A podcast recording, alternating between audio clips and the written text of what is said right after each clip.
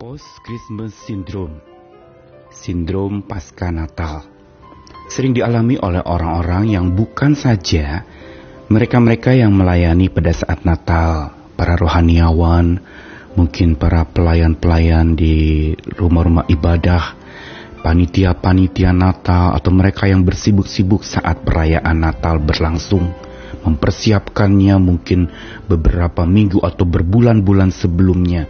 Dan post-Christmas syndrome adalah sebuah sindrom kelelahan di mana seseorang sudah menjadi begitu sibuk oleh Natal dan mengalami sebuah kondisi yang seperti patah semangat dan menjadi lemah.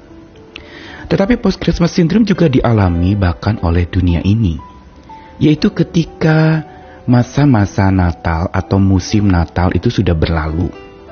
Biasanya memang menurut orang-orang yang bergerak di dunia dagang, Desember itu masa panen. Omset bisa meningkat. Orang berbelanja begitu banyak dan keuntungan bagi para penjual. Tapi setelah itu, post-Christmas syndrome pun melanda para pebisnis, para pedagang, di mana mulai setelah Natal di bulan Januari awal tahun makin merosot tajam penghasilan karena orang sudah kehabisan uang untuk berbelanja. Oke, bicara soal Natal, memang setiap kita bisa mengalami post-Christmas syndrome. Tetapi satu hal yang pasti berkaitan dengan bagaimana kita merayakan Natal itu akan menentukan apakah kita akan mengalami post-Christmas syndrome itu.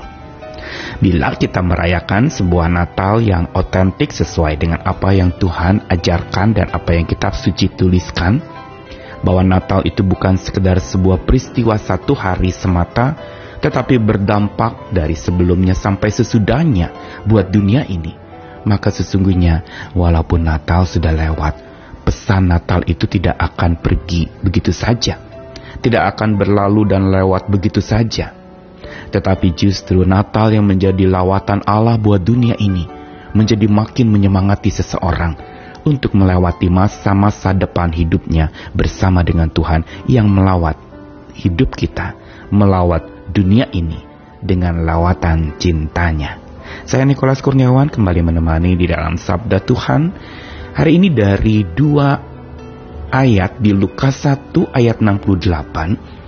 Ucapan Zakaria ketika dia mendengarkan berita bahwa istrinya akan mengandung dan melahirkan di usia tua.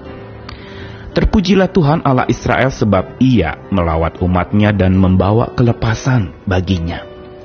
Lalu Lukas 7 ayat 16, yaitu saat di mana ada mujizat yang Tuhan Yesus lakukan, membangkitkan anak muda di Nain, anak seorang janda yang begitu kesusahan dan berkabung, dan Tuhan tergerak hatinya oleh belas kasihan dan membangkitkan anak muda itu. Dan muncullah sebuah ungkapan, Lukas 7 ayat 16, semua orang itu ketakutan dan mereka memuliakan Allah sambil berkata, seorang nabi besar telah muncul di tengah-tengah kita dan Allah telah melawat umatnya. Dua ayat yang tadi dibacakan mengandung sebuah kata Allah melawat umatnya.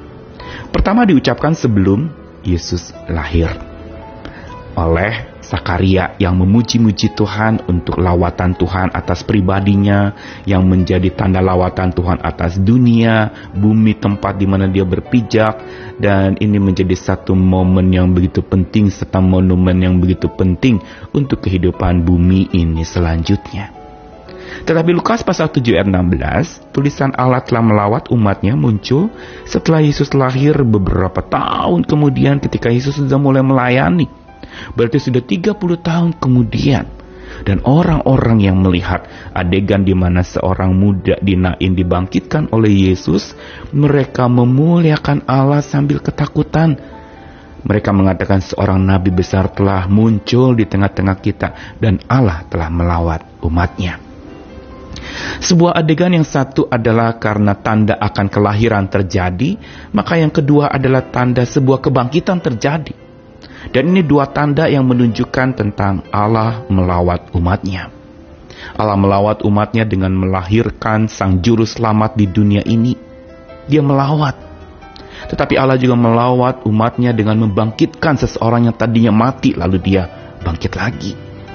Dan inilah yang disebut kuasa lawatan Tuhan atas bumi ini. Sehingga memang kalau Tuhan melawat di hari Natal, bukan berarti lalu kemudian setelah itu dia tidak melawat kita lagi. Justru dia mendampingi kita. Immanuel, Allah beserta kita, berarti dia bersama dengan kita. Dan Natal memang bisa lewat tanpa post-Christmas syndrome. Kelahiran, natalitas itu, nativity itu akan berlalu. Bukankah ketika seorang ibu melahirkan sudah, dan dia akan merawat anak itu untuk tumbuh menjadi besar, dewasa, sehat, dan kuat. Begitu juga Natal ada peristiwa kelahiran, dan pasti akan lewat. Dia mungkin hanya beberapa hari saja, bahkan mungkin hanya beberapa jam saja peristiwa persalinan itu. Dan Natal memang pasti akan lewat. Namun walaupun Natal sudah lewat, jangan lewatkan lawatan Tuhan atas hidup kita.